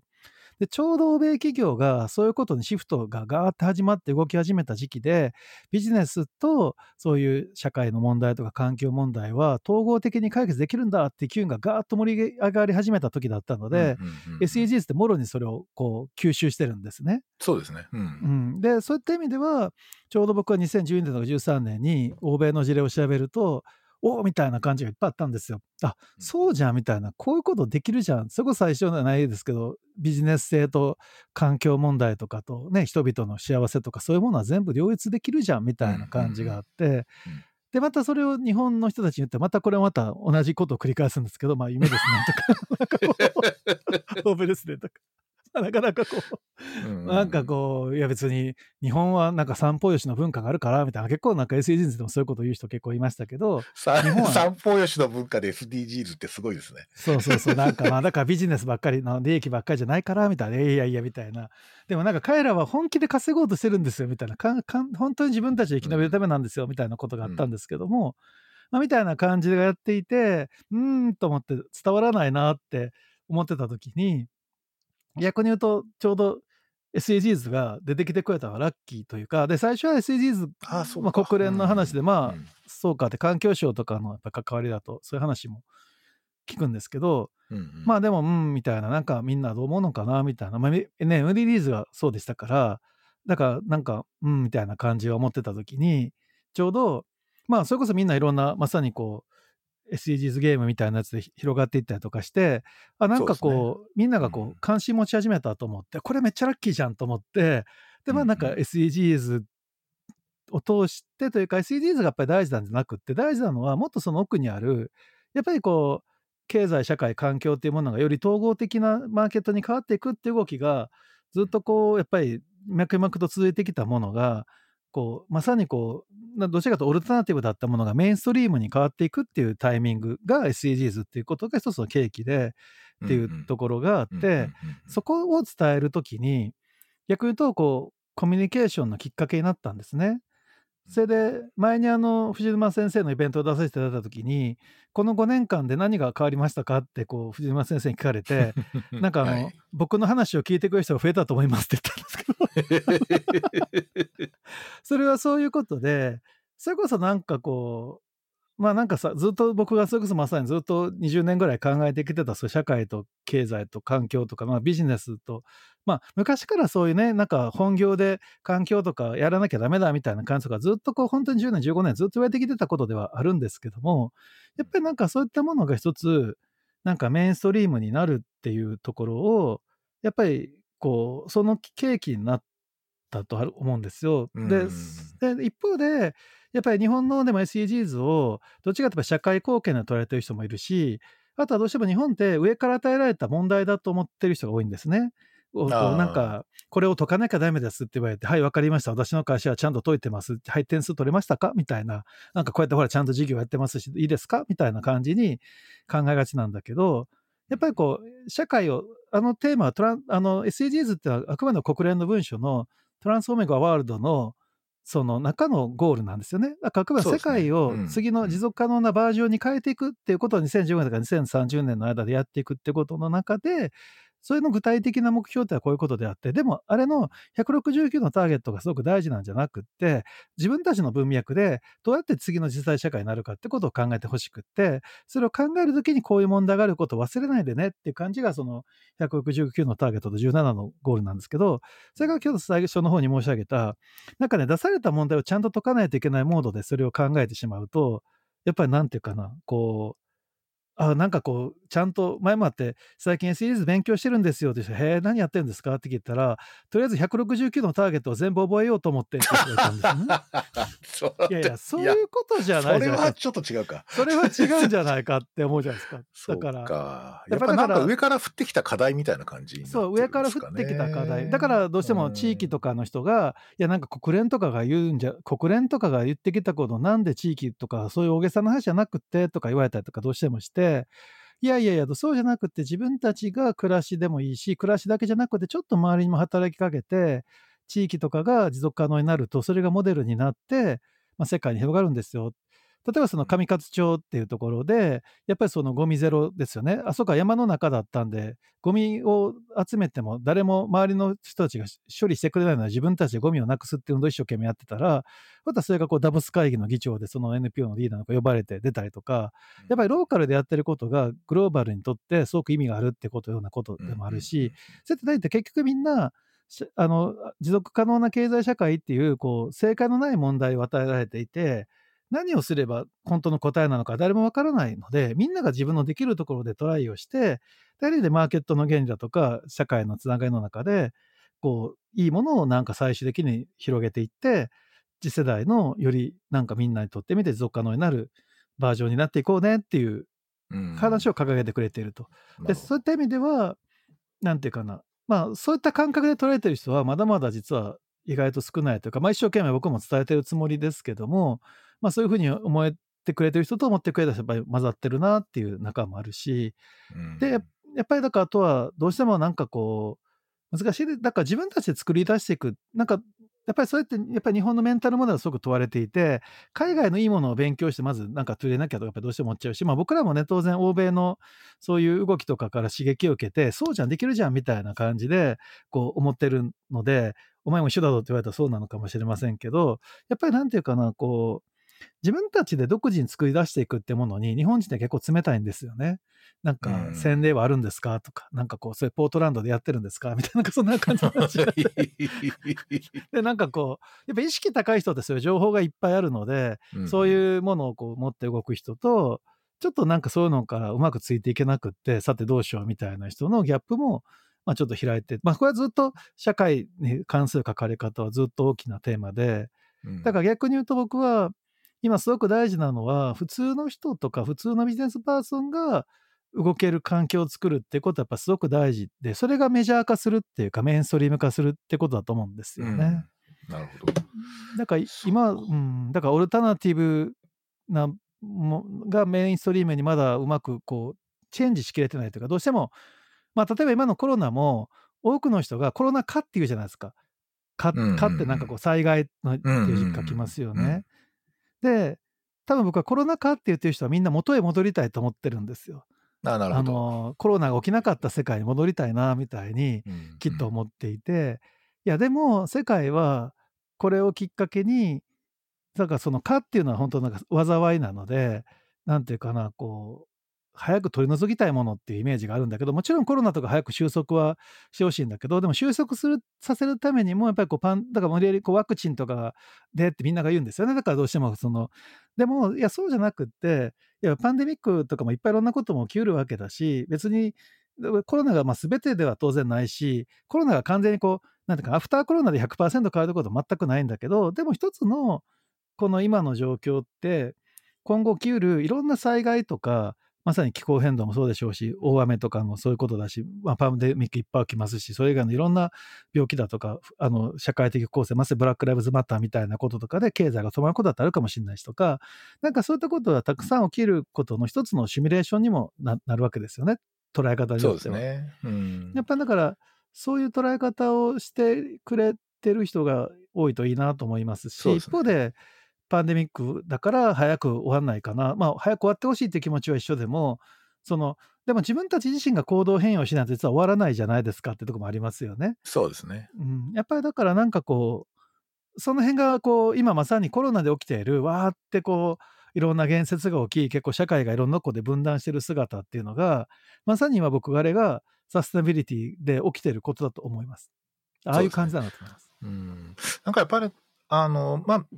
国内でこう、このパンデミックの状況にいて、まあ、その、なんていうかな、自分の仕事自体がそれに関わってるから、まあ、あの、その文脈でも考えるんだけど、逆にその、これほど世界的に同じことが起きたってあんまりないんで、あそこでこう起きててる変化って、ある意味ちょっとお祭りっぽいんですよね。ちょっと言葉選ばなきゃいけないんだけど、なんかこう起きてることの現象がかなり興味深いっていうか、やっぱりちょっと文明史的にすごい重要なことが起きてるなと思っていて、そうですよね。あの、なんか、だからこう、早く元に戻りたいみたいな感じではどうもダメで、なんかおそらく世界的に変わってんだろうと思うんですよね。なんかこう、そうだと思いますね。だからおそらく、日本だけ元に戻りましたみたいなことはなくて。だからそういう点でこう、あの、それこそさっき、あの、ひろしさんおっしゃったような気候変動とか、それ、それこそね、あの、なんか文化的内戦って言われてるあのアメリカのいろんなこう分断とかブラックライブズマターとか、そういう問題とも全部連動してるので、やっぱすごいこう、外側の視野を持たないと本当やばいなって感じがしてるんですよね。そうですよね。やっぱりだから、そういったところで、だから多分 SDGs って2種類の捉え方ができて、例えば今の状況で、もはや企業は経営的に余裕がないから、あの、そんな SDGs とか社会貢献とかやってる余裕ないんですよって捉え方も多分できるんですよ。どっちかっていうと従来型の捉え方だとそういう感じで社会貢献しなきゃとか、なんかこう出されてる問題解かなきゃってなると、もっと重要な問題が目の前にあるんでっていうふうになっちゃうんですね。そうですね。で、うん、でも一方で、そうかとサステナビリティ、例えばパンデミックだって、その SDGs の目標を読んだし、それにはもういろんな働き方とかジェンダーだとかいろんな問題が今回出てきたので、うんうん。これをきっかけに新しいバージョンをどう構想するのかっていうことをやっていきましょうって捉える方法も多分あって、多分それが多分こう SDGs の現在地っていうのは、なんかそれがこう、なんて言いますか、こう混ざってる状況なんだと思いますね。うんうんうん。なんか、まあそういう点と絡めて、まあ、まあちょっと第一部の最後の話題になると思うんですけど、はいはい。まあ今後のなんかこう、エンパブリックとしてこう、まああるいは広石さん個人として、テーマっていうか、今後、そうですね、まあ10年ぐらいのテーマっていうのは何か設定されてらっしゃるんですか？そうですね、エンパブリックは僕はまだこう、まあ、10始めた2008年12年経ったんですけど、僕はまだバージョン0.7か8ぐらいだと思ってるんですね。それまあ0.7バージョンバーって0.8とかね、そう0.7とか0.8ぐらいだと思って、ああ、なるほど。まだバージョン1に多分まだ行ってないというか、うんうんでもある意味で、いろんなこう、ぷ逆に言うと僕たち自身もさっき言った考えてることは多分一貫してるんですけど、まあ、ある意味でこうコミュニティマネジメントゼミとかも当時もやってましたけどやっぱりこうもっといろんな経験を積み社会の環境も整ってくる中でこうなんていうかなこうある意味でずっと研究開発をさせてきていただいてるとか皆さんのお金いただきながら と思ってるところもあっうんうんうんうん。ああ、なるてほど。やっぱりなんか一番思ってるのはやっぱり環境を整えみんなが動き動きたいと思って、まあ、ずっとエンパブリックの今のビジョンが誰もが思いなる誰もが動き出せるあ動あ動き出して新しい仕事を作れるような社会を実現したいっていうことがテーマなんですけどそのためには誰もがアクセスできるようなプラットフォームが多分すごくいると思うんですよ。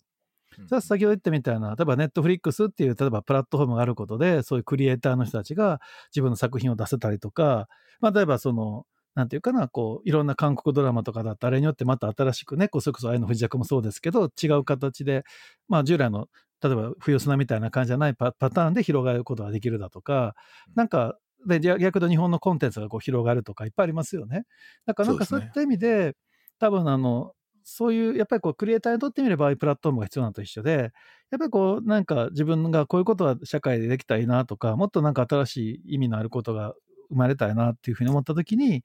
アクセスしやすくってでそこでちょっとエンパワーされたりとかまあ多少必要なスキルをそこで学べたりとかしてっていうようなそういうこうアクセスしやすい環境っていうのはすごく大事だなって思っていますと。でそういう時に逆に言うと、で、ずっと言われてて、問いかけゼミっていうのをね、僕たちもやってますけども、前に、やっぱりこう、Facebook メッセンジャーかなんかで、なんかこう、まあそうそう、ある地方の北陸のある町にいる人からですね、あの、これは地方の人がすごく求めてるのに、あなたがオンラインをやらないことは犯罪だみたいなメッセージもらったんです。怖い。まあ、あの、まあ、地方の人のために週末に集中コースとかやってて、そこで北海道の人が来てくれてですよね、みたいなことを言うと、それはなんかあなたはダメだみたいなことそう言われたんですよね。でそれもちょっと心に残ってたりとかして、なるほど、ね。でも、うん、そういった意味では、そうかと思って、なんかオンラインに振り切ればよかったんだと思ったんですよね。つまりなんかリアルがベースでオンライン化させると思うと、なかなかリアルそのままやっぱオンラインってできないんですよ。特にああいうワークショップ型の参加型でやっていくものってできないんだけど、オンラインがベースにあって、リアルがそこで時々絡んでくるっていう形に切り替えればよかったんだってことに、逆にそれが僕の今年のやっぱり4月から5月ぐらいにすごく気づいたことで、そうやって考えていくと、まあ、いろんなもののまあ整理ができてきて、あ、そうかと自分がバージョンは7から8ぐらい、0.7か8ぐらいで1に行くところっていうのが、なかなか思いながら、こうふどう踏み込めていけばいいか、どう組織の中で大切になればいいか、どういうふうにスタッフが、まあ、ある意味でこう充実していけばいいかみたいなところとかの、やっぱりイメージが見えてるって見えてなかったんだなってことで気づかされて、だからそういった意味では、そういうこうアクセスしやすいプラットフォームで、特にやっぱり研修ってすぐ忘れるじゃないですか。問いかけゼミも参加者の感想すごくすごくいい話を聞いてすごく勉強になったんだけど、なんかこうね、しばらくだと忘れちゃいますよねってか、なんかこう何、何勉強したかって言われたら、ちょっとなんか、うん、みたいな、衝撃、先ほど衝撃受けましたとか言っていただいても、これはご役立ちましたってあんまりみんな言う。でもなんか自分の中で確実に根付いてて、変化が起きてますとか言ってくれるんだけど、やっぱりなんか、後になってもう一回ね、こういうのって、勉強した後に実践してみて初めて意味が分かったりもするじゃないですか、僕と一緒で。そうですねううんん。だからやっぱり、その時もう一回アクセスしてみて、そうそうそうって自己確認ができるだとか、まあそういう意味での、こう、プラットフォーム化みたいなことが、なんかやっていく。それって実は、こう、ある意味で今みたいなオンライン環境が、ある意味でね、3、4年前に比べても、本当ズームだって、3年前に比べものすごい進化しましたものすごい進化して、ものすごく使いやすくなってるし、うんパソコンがみんな、今時みたいにカメラもちゃんとついてて、音声がすごく普通に使えてとか。マイクも買ってるしね。ね、そう そうそうそう。だから、そういった意味では、ああ、そうかと、そういうことができるやっぱり環境になってきたなっていう気持ちはあって、そこをできれば、まあ、まずは1年ぐらいの間に、なんかこう、形にしていきたいなとすごく今思っていて、っていう感じですね。いや、面白いです。あの、確かにリアルで会うことって、実は僕はあんまり得意じゃないっていうか、基本あの自宅警備員が好きなので、ああ、でも僕もそう家にいた方がですよ好きです。そうそう、僕もね、人前に立つことが好きだって言われてて、いや、なんか別にそんな好きじゃないですよって言ったら、なんていうかな、みんなまたとか言われるんですけど、まあでもずっとひたすらね、三鷹スから22時間ずっと映画館で座ってて映画見てるような人間なんで、そうそうそうそうそうあんまりその人の中で社交的な場にいないと死ぬみたいなことは全くないし、それができてたら多分僕今映画業界にいるんだと思ってたけど、それができないタイプの子だったから今こうやってここにいるのでと思って。いや、僕本当あの、まあリアルでしかできないことってなんだって逆に考えていて、そそうですよねの、ほとんど、ほとんど代替可能だなと思ってるんですけど、まあ、おそらくなんか、あの、むしろそこがむしろ捉え返さなきゃいけなくなっちゃってて、っていうか、それは、それがむしろ僕はすごく居心地がいいんですけど、むしろ。だからこういう遠隔、リモートの方がすごい好きですね、僕は。だから多分それがまたあれですよねその医学的な話をとかやっぱりだからその動物性としての人間と知知性的な人間っていう意味で言うと。やっぱりそういう意味では知性的な部分っていうのは実はオンラインですごくほとんどが代替ができて、まあ、もちろんそこにでも一方でオンラインに身体性的な要素を組み込むことはできるけどやっぱり身体の代わりにはならないっていうことですよね。AI も含めて。うん。そうですね。うだからなん、かそのあたりが実は結構哲学的な問いであり、うん。そこをしっかりこう考えていかないと、特にこう、今本当研修業界だと絶対オンラインの方がいいよって話ですよね。こう企業にとそうですねそうですねんやっぱりだから、うんリアルって何っていうのがすごくもう一つ問われるとか、特に知的ね労働とか知的サービス、まあいわゆる知識なナレッジエコノミー的な部分はオンライン化できるっていうふうになってきた中での、産業のあり方とか企業のあり方とか組織のあり方ってのもテーマですよね。うんと思ってます。そうですね。ありがとうございます。ちょっとそろそろあれなんですよ。そうですね。あの、はい。時間規定の時間になりつつあるんですが、すね。はい。あの、今日、すごいお話っていうか、初めて聞いた話ばっかりで、実は。あんまり自分のことは、まあ、なかなか、よくね、やなんで薬学部なんですかとか、薬学部かなんで今やってるんですかって話を、さっきみたいな話でダイジェストは言うんですけど、結構その前の話はほぼしてないので、すごく。ですよね。だから非常に貴重な話を聞かせてもらって、まあ、藤沼先生だから、いいから、コンテンツ仲間。コンテンツ仲間。いや、もうほとんどだ。だからコンテンツの話でまた何本も取れそうな感じがしましたが、まあ、だ僕なんか、なんか、あの、すごいこう、あの、